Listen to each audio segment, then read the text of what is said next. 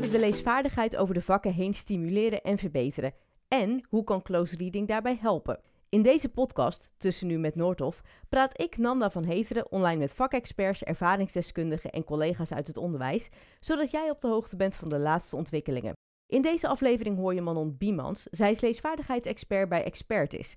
Manon, welkom. Wat goed dat ik je spreek, want in hoeverre is leesvaardigheid stimuleren en verbeteren een urgent onderwerp voor leerlingen op de middelbare school? Dankjewel, Manda. Ja, leesvaardigheid is wel een urgent onderwerp. Het is een urgent onderwerp in de politiek. Zie de staat van het onderwijs. En uh, afgelopen jaren zijn natuurlijk heel wat cijfers uit onderzoek gekomen, die wel steeds meer door te beginnen zijpelen uh, naar het werkveld. En als we kijken naar de stand van zaken in Nederland, dan is het ook wel een onderwerp wat urgentie verdient. Want we weten bijvoorbeeld dat een uh, kwart van de leerlingen aan het einde van groep 8 uh, moeite heeft met leesbegrip. En onder de 15-jarigen zien we datzelfde beeld. Um, en hier heeft zelfs 24% moeite met dat diepe tekstbegrip. En onder de volwassenen, dan weten we dat 18% laaggeletterd is. Dus het is wel een uh, urgent onderwerp en wat steeds meer op de agenda komt. En daar zijn wij natuurlijk alleen maar blij mee. Ja, wij, ook dan. Heel fijn dat je dan te gast bent in deze podcast. Maar voordat we verder gaan met het onderwerp zelf, uh, eerst iets over jou. Wie ben je en, wat doe je dan als onderwijsadviseur? Mijn naam is Manon Biemans um, en ik werk dus bij Experts Onderwijsadviseurs. En hiervoor heb ik um, tien jaar voor de klas gestaan als docent Nederlands. En eigenlijk doe ik als docent hetzelfde als wat ik uh, als adviseur doe. Want ik hou me eigenlijk bezig met hoe kun je uh, het leesonderwijs zo effectief mogelijk aanpakken. En hoe kun je lessen zo boeiend mogelijk maken. Dus wat ik als docent deed en nu als adviseur ook, is scholen begeleiden om um, zo effectief mogelijk les te geven. En het leesonderwijs naar een hoger plan te tillen. Wat leuk. Uh, als je trouwens terugdenkt naar jouw middelbare schooltijd, hè, hoe zou je dan jezelf omschrijven? Nou, ik was over het algemeen een heel braaf meisje die eigenlijk altijd haar huiswerk wel maakte. En luisterde bij de docenten die ik leuk vond. Docenten die ik wat minder leuk vond, zullen mij wellicht omschrijven als een grietje wat wat snel afgeleid was. Of als het zusje van een andere raddraaier. Maar ik was wel een uh, meisje en ik ben nog steeds iemand die ontzettend van lezen had. En op de middelbare school liep ik een beetje vast bij de vakken. Vooral bij vakken als geschiedenis en aardrijkskunde, waarbij je dus bronnen moest koppelen aan teksten, vond ik heel erg ingewikkeld. Maar het lezen voor ontspanning, dat is iets wat ik elke dag nog doe. Dat verbaast me je antwoord, want ik dacht juist bij vakken als aardrijkskunde en geschiedenis gaat het om het lezen wat je zegt. Oké, okay, je moet er dan wel iets mee doen met die bronnen, uh, maar toch, als je lekker kan lezen, dan is het wel bij die vakken. Ja, dat zou je denken, hè, dat daar de meeste verhalen en teksten um, naar voren komen. Maar eigenlijk is niets minder waar, maar daar komen wij vast later nog wel op. Uh, want dat functionele lezen, dat vond ik juist zo lastig. Die koppelingen maken en die structuren doorzien. En dat is eigenlijk ook wel een probleem wat vandaag de dag nog heerst onder jongeren. En misschien ben ik daarom dit werk ook wel gaan doen, hè, omdat ik daar zelf moeite mee had. Oké, dat is een, goede motivatie, denk ik. Uh, terugkomend op het onderwerp zelf, op de leesvaardigheid. Wat is er dan mis met het huidige onderwijs in leesvaardigheid? Het lijkt erop uh, dat het beeld een beetje heerst dat uh, lezen en leesvaardig worden een taak is van het primair onderwijs en van de vakgroep Nederlands binnen het voortgezet onderwijs. In de praktijk op middelbare scholen hoor ik eigenlijk heel erg vaak dat het lezen bij andere vakken dan Nederlands bijna vermeden wordt. En dat er best wel een beetje handelingsverlegenheid is bij docenten, wat ik ook wel begrijp. Wat je dus vaak ziet bij Nederlands en ook wel bij het lezen binnen de basisschool, is dat het heel erg gaat om die technische benadering. Dus we lezen een tekst en we beantwoorden de vragen en we gaan weer door. En dat is eigenlijk teaching to the test. Terwijl het eigenlijk moet gaan over het begrijpen van teksten.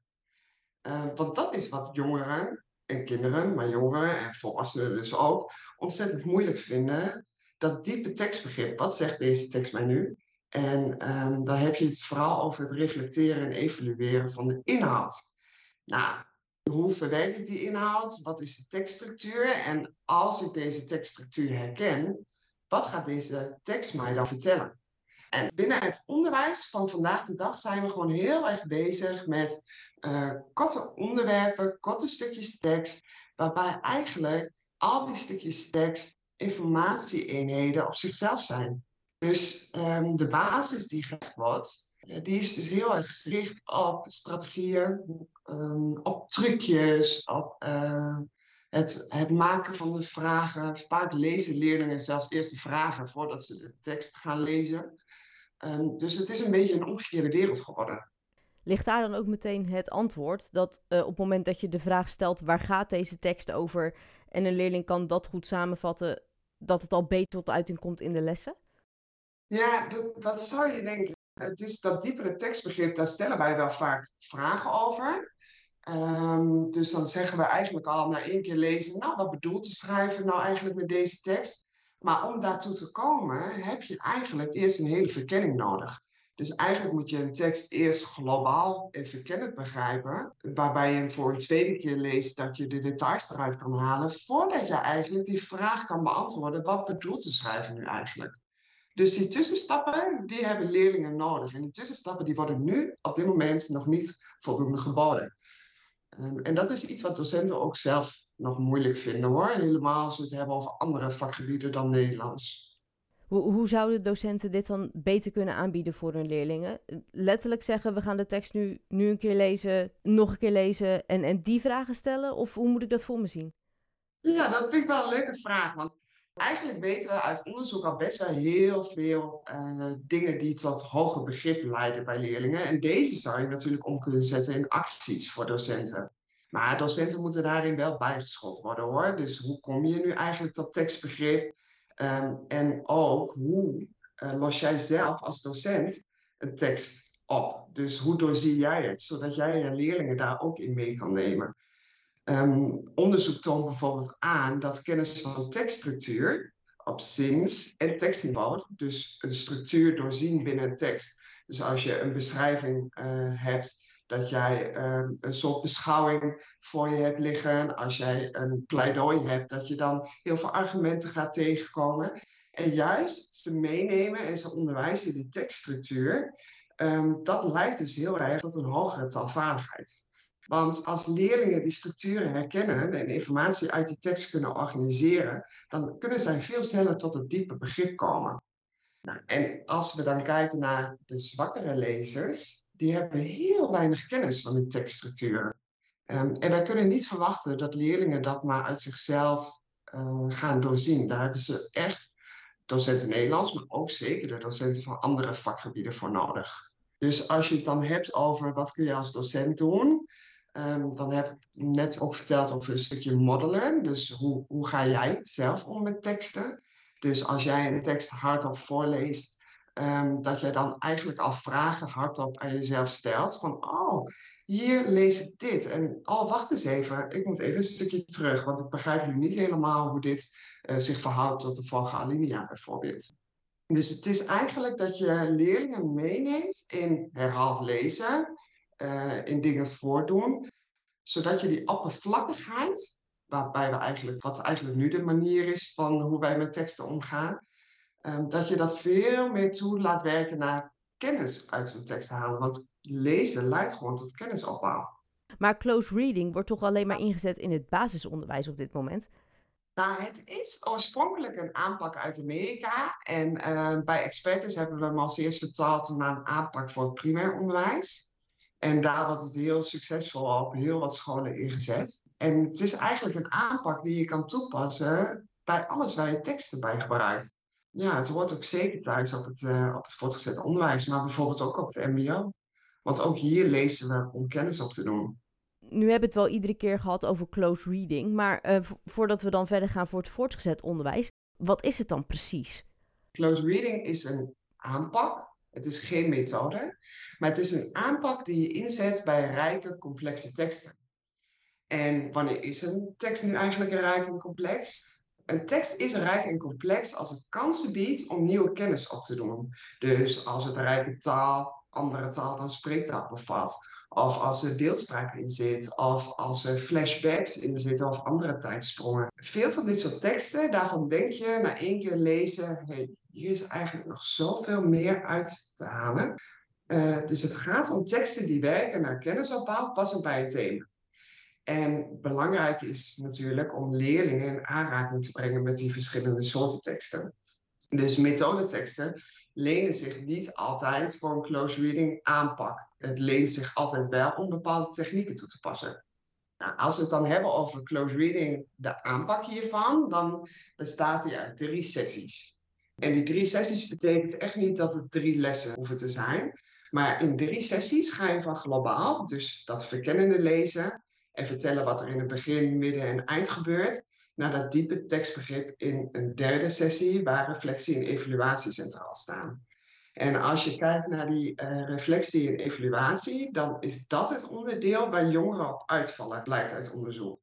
Dus zij moeten in zo'n derde sessie moeten zij teksten vergelijken met andere teksten, informatie met elkaar vergelijken, um, sprongen maken in um, het inleven in hoofdpersonen, uh, in bedoelingen van de schrijver.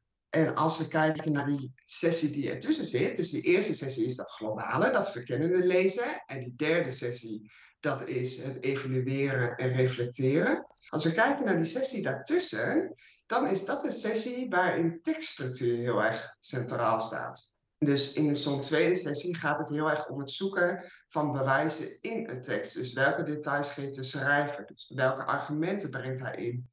En wie ordenen we die informatie? En hebben we dus door die tekststructuur, um, uh, die vertelt ons heel erg wat zo'n tekst nou eigenlijk aangeeft. En als je die informatie gaat ordenen, dat leidt heel erg tot het hogere tekstbegrip zo'n gehele drie sessie aanpak, uh, dat is natuurlijk iets heel moois wat bij Nederlands kan, uh, toegepast kan worden. Maar ook bij heel veel andere vakken kun je close reading heel goed inzetten. Dit lijkt me super interessant om die aanpak inderdaad ook bij andere vakken in te zetten. Je zei net van uh, een tekst moet daar wel geschikt voor zijn. Hoe weet je of dat een tekst daarvoor geschikt is? Vaak zeggen wij van uh, zorg voor een authentieke tekst die dus rijk en complex is. Wat je in methodeteksten vaak ziet, um, en dat is heel logisch hoor, maar wat je in methodeteksten vaak ziet, is dat er um, heel veel informatie in hele korte stukjes tekst staat. Dus er wordt gespetterd eigenlijk met informatie. Alles wordt een beetje aangeraakt. Maar dit leidt natuurlijk nog niet tot die kennisopbouw, want de tekst, de informatiedichtheid van zo'n tekst is vaak te hoog. Vaak zeggen wij, als wij uh, bijvoorbeeld het onderwerp water hebben bij aardrijkskunde, um, dan heb je je methodetekst en die verrijk je met een andere tekst. Ofwel een actualiteit, dus um, als we het hebben over water, de waternoodramp, of een tekst over de deltawerker. Maar ook um, teksten uit informatieve boeken hierover. En eigenlijk wil je dat die begrippen uit de methodetekst ook in die tekst waarmee je hem verrijkt, dus die authentieke tekst voorkomen. Want je wil dat we gaan stapelen met kennis in plaats van dat we spetteren met kennis. Um, dus kun je het voor alle vakken inzetten? Ja. Want als we kijken naar geschiedenis bijvoorbeeld, dat zijn natuurlijk fantastische teksten om daar verhalende teksten weer aan te koppelen. Um, want teksten van geschiedenis lenen zich er echt voor om die chronologische volgorde eruit te halen, om die tekst om te zetten in tijdlijnen. Uh, een biologietekst is weer uh, heel mooi te verrijken met informatieve boeken over uh, het brein bijvoorbeeld. En als we weer kijken naar teksten voor natuur en scheikunde, die zijn natuurlijk weer een stuk abstracter. Um, en die zouden wel weer zich heel mooi lenen om die experimenten om te zetten in verslaglegging. Dus um, elk vak heeft gewoon zijn eigen vakspecifieke teksten en ook vakspecifieke leesvaardigheden waar je heel veel mee zou kunnen doen. Maar ik kan me voorstellen dat niet alle begrippen of, of omschrijvingen uh, komen in een tekst die je kan zoeken op internet bijvoorbeeld. Nee, je hebt natuurlijk wel dat je daar denkt dat, dat docenten daar echt wel bij geschoold moeten worden. Uh, heel vaak uh, als ik een uh, training verzorg rondom rijke teksten, dan zullen docenten ook ervaren dat ze heel snel wel aanvoelen wat nou eigenlijk een rijke en complexe tekst is. Maar ook zij zullen wat geschoold moeten worden in het doorzien van die tekststructuren. Dus in hoeverre moet je leesexpert zijn? Nou, ik denk wel dat er wat bijscholing nodig is. Maar ik denk ook dat um, dus echt die vakspecifieke leesvaardigheden en die functionele leesvaardigheid, dat dat wel iets is wat elke docent zou kunnen. Ik mag ook aannemen dat iedere docent zich, uh, dat, dat in zich heeft tot op een bepaalde hoogte. Want je kan goed lezen en schrijven uh, als je in het onderwijs werkt en, en die opleiding hebt gedaan, toch? Ja, precies. En uh, de sociale didactiek, die kan elke docent wel inzetten. Tuurlijk heb je daar kennis voor nodig. Tuurlijk heb je daar um, wat verrijking voor nodig. Maar als jij geschiedenisdocent bent, dan kun jij de nadruk gaan leggen op de chronologie binnen de teksten. En bij de exacte vakken kun jij de nadruk gaan leggen op verslaglegging van experimenten. Dus hoe een tekst is opgebouwd, ik ben ervan overtuigd dat elke docent dit zou kunnen. Um, het modellen, dus hoe ga je met de tekst zelf om? Dat is iets wat elke docent zou kunnen. Wel vind ik dat die beginselen gewoon bij Nederlands horen. Maar die toepassing van en inoefenen van en leeskilometers maken, dat kan echt bij elke vakdocent.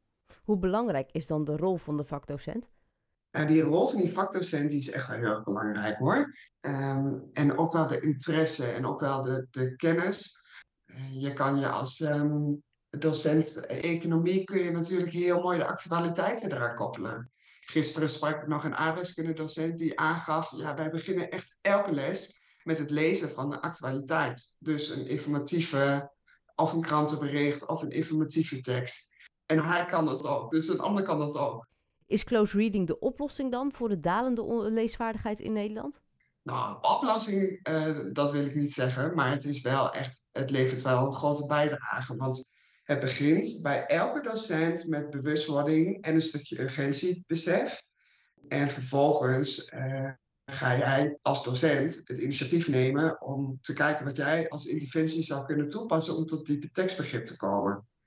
Um, dus het is een oplossing? Nee, het is een bijdrage om uh, leerlingen leesvaardiger te maken. Want het is natuurlijk gewoon de taak van elke docent, van elk vakgebied uh, binnen ons onderwijs. Misschien had ik in eerste instantie de vraag moeten stellen om een stapje terug te denken. Um, wat is dan in jouw ogen de oorzaak van de dalende leesvaardigheid? Ja, de oorzaak die is echt heel complex. Want we zien eigenlijk dat er een tendens uh, gaande is. Waar, als je kijkt naar de PISA-onderzoeken, uh, daar hadden in, in 2006 had 11% van de leerlingen bijvoorbeeld moeite om tot diepe tekstbegrip te komen onder de 15 jaar. Waar het nu vandaag de dag in 2018 zijn de laatste cijfers uh, bekend, al 24% is. Dus er is wel iets gaande. En we gaan echt wel achteruit op een aantal zaken.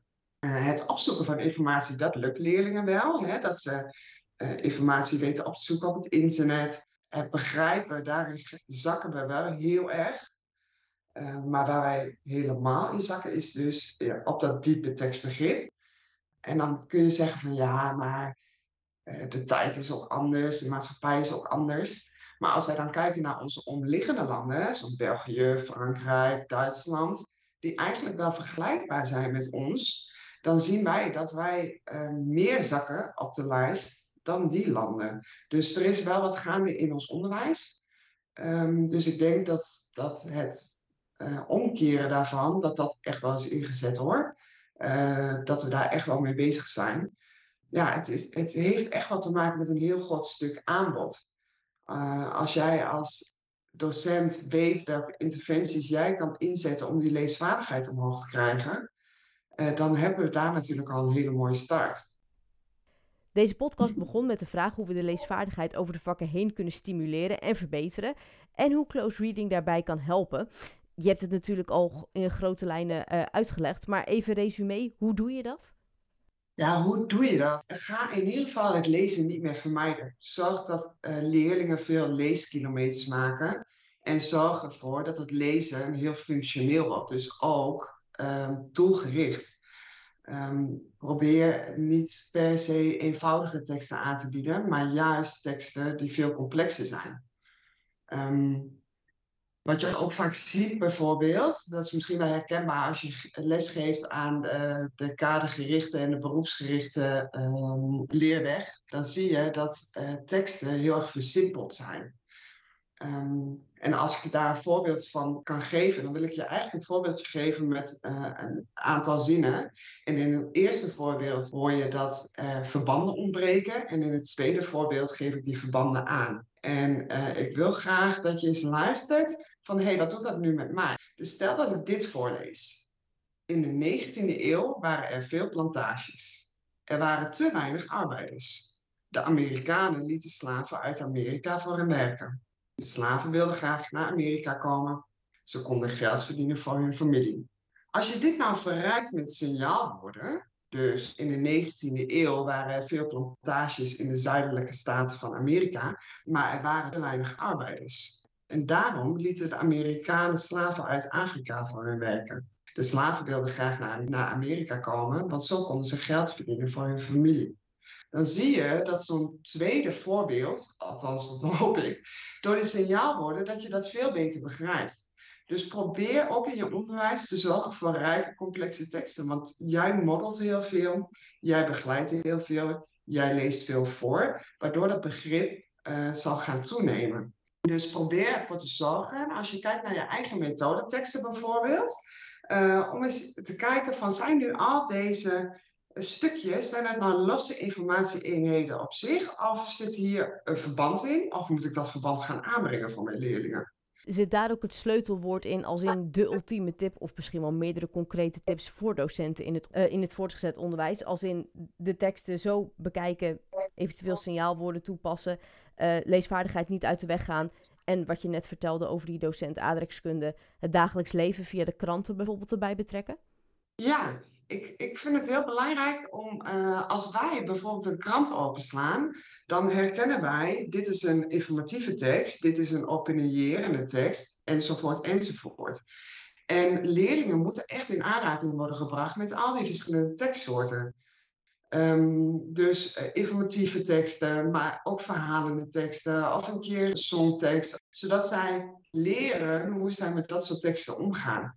Wat ik al eerder noemde, probeer niet te spetteren met kennis, dus je alleen vast te houden aan die methodeteksten, maar verrijk dat dus ook met andersoortige teksten, zodat je kennis kan gaan stapelen.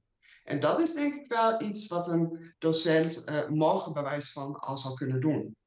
Dat is een hele prettige gedachte. Dat je gewoon hier weggaat uit de podcast met het idee: dit kan ik al meteen inzetten voor mijn leerlingen morgen. En, en als ik jou zo hoor, dan kost dat helemaal niet zoveel aanpassingen van, van je lessen. Want je bent al onbewust bekwaam. Je kan al uh, een goed, waarschijnlijk een tekst uit een krant of iets dergelijks opzoeken. Je moet het alleen uh, in je lesplanning een, een, gaatje voor vinden. En dat voorbereiden met, uh, met stimulerende vragen, begrijp ik. Ja, eigenlijk wel. Dus zet echt die inhoud centraal van zo'n tekst. Um, en het liefst natuurlijk met de authentieke teksten. Um, en wat denk ik ook nog wel een hele mooie tip is, wat een docent morgen al zou kunnen doen, um, is dat je leerlingen eigenlijk al direct activeert tijdens het lezen van een tekst. Dus dat je ze aantekeningen laat maken um, middels uh, symbolen. Dus dat je zegt van nou, we gaan deze tekst lezen. Zet nou eens een vraagteken naast de tekst waarvan jij denkt, hier heb ik nog een vraag over. Schrijf een uitroepteken bij dingen waarvan jij denkt, dit moet ik echt onthouden. En onderstreep is uh, een aantal begrippen die je nog moeilijk vindt, bijvoorbeeld. Wat je daarmee bewerkstelligt als docent, is dat een leerling eigenlijk direct in interactie komt met zo'n tekst. Um, dus actief met de tekst bezig gaat. En praat over teksten. Ga in gesprek over teksten. Dat heeft eigenlijk nog uh, de allergrootste effectgrootte als we kijken naar de statistiek van uh, succesvolle interventies. Ga het gesprek aan over die tekst. Maar dan echt over de inhoud van de tekst. Wat voor soort vragen zou je dan moeten stellen? Oké, inhoudelijk, maar ik bedoel, um, op welk niveau? Nou, uh, dat vind ik wel een mooie vraag die je stelt. Want uh, waar wij bij close reading heel erg voor staan, is dat je tekstgerichte vragen stelt. Dus vragen stelt waarvan zij het antwoord moeten vinden in de tekst. Dus wat vertelt de schrijver over de keringen bij adreskunde? Wat vertelt de schrijver in de inleiding in één zin? Wat vertelt de schrijver in het middenstuk? Vat het die samen in drie zinnen? En als je leerlingen dat eerst voor zichzelf laat doen, uh, dus de inleiding samenvatten in één zin, het middenstuk in drie zinnen en het slot in één zin. En dan groepjes maakt uh, en aangeeft van hey, jullie met z'n vieren komen zometeen tot één goede samenvatting van deze teksten in hoofdlijnen. Dan gaan kinderen dus al gevoed met elkaar in gesprek. En lezen ze ook weer terug. Maar gaat deze zin wel helemaal over jouw inleiding? Klopt dit wel? Dus in gesprek gaan over de tekst met dingen die er letterlijk in staan, kan dus al op zo'n manier. Superleuk. Ja, en super interessant. Ja. Um, je bent dus op jouw manier ook heel betrokken bij de onderwijssector. Het is natuurlijk een vakgebied waar heel veel goed gaat, maar ook heel veel voor verbetering vatbaar is. Als jij nou de onderwijsminister zou zijn, wat zou je dan veranderen? En, en hoe en waarom? Nou, ik heb wel een droombeeld van het voortgezet onderwijs. Maar allereerst moet ik wel echt uh, zeggen dat ik uh, vind dat onze onderwijsminister uh, zorgt dat lezen heel hoog op de agenda staat. En dat het ook zo moet blijven. Um, dat ik ook heel blij ben met alle interventies die nu ingezet worden. Um, ik zal wel blijven hameren op dat urgentiebesef. En heel gauw de stap maken naar wat jij kan doen als docent. Want dat willen docenten. Hè? Ja, maar hoe moet ik dat dan doen in de klas? Dus ik zou het nog praktischer invullen. Um, en als ik dan even terugkom op mijn droombeeld voor de middelbare school, is dat docenten niet meer alleen in hun sectie um, heel actief zijn, maar dat zij uh, door de secties heen samenwerken. Dus samenwerken aan thema's, daar verschillende tekstsoorten bij inzetten. Dus samenwerken aan kennisopbouw. En dat is eigenlijk volgens mij ook waarvoor we allemaal het onderwijs zijn ingegaan. Dus hoe mooi is dat voor leerlingen? Hoe leesvaardiger jij bent, hoe meer kennis jij opdoet, hoe uitgebreider jouw mentale klittenband is, hoe uitgebreider jouw kennis is, hoe verder jij het gaat schoppen in de maatschappij. Gelukkig heb je voor, voor jouw idealen uh, niet de baan nodig als onderwijsminister, maar heb je het ook al kunnen vertellen in deze podcast. En, en heeft uh, de docent die hiernaar luistert ook meteen heel veel concrete tips gehad die die morgen kan inzetten voor leerlingen. Dankjewel in ieder geval voor dit leuke en inspirerende gesprek. Dankjewel, graag gedaan. Vind je deze podcast nou leuk? Rate hem dan, zodat andere mensen hem ook kunnen vinden.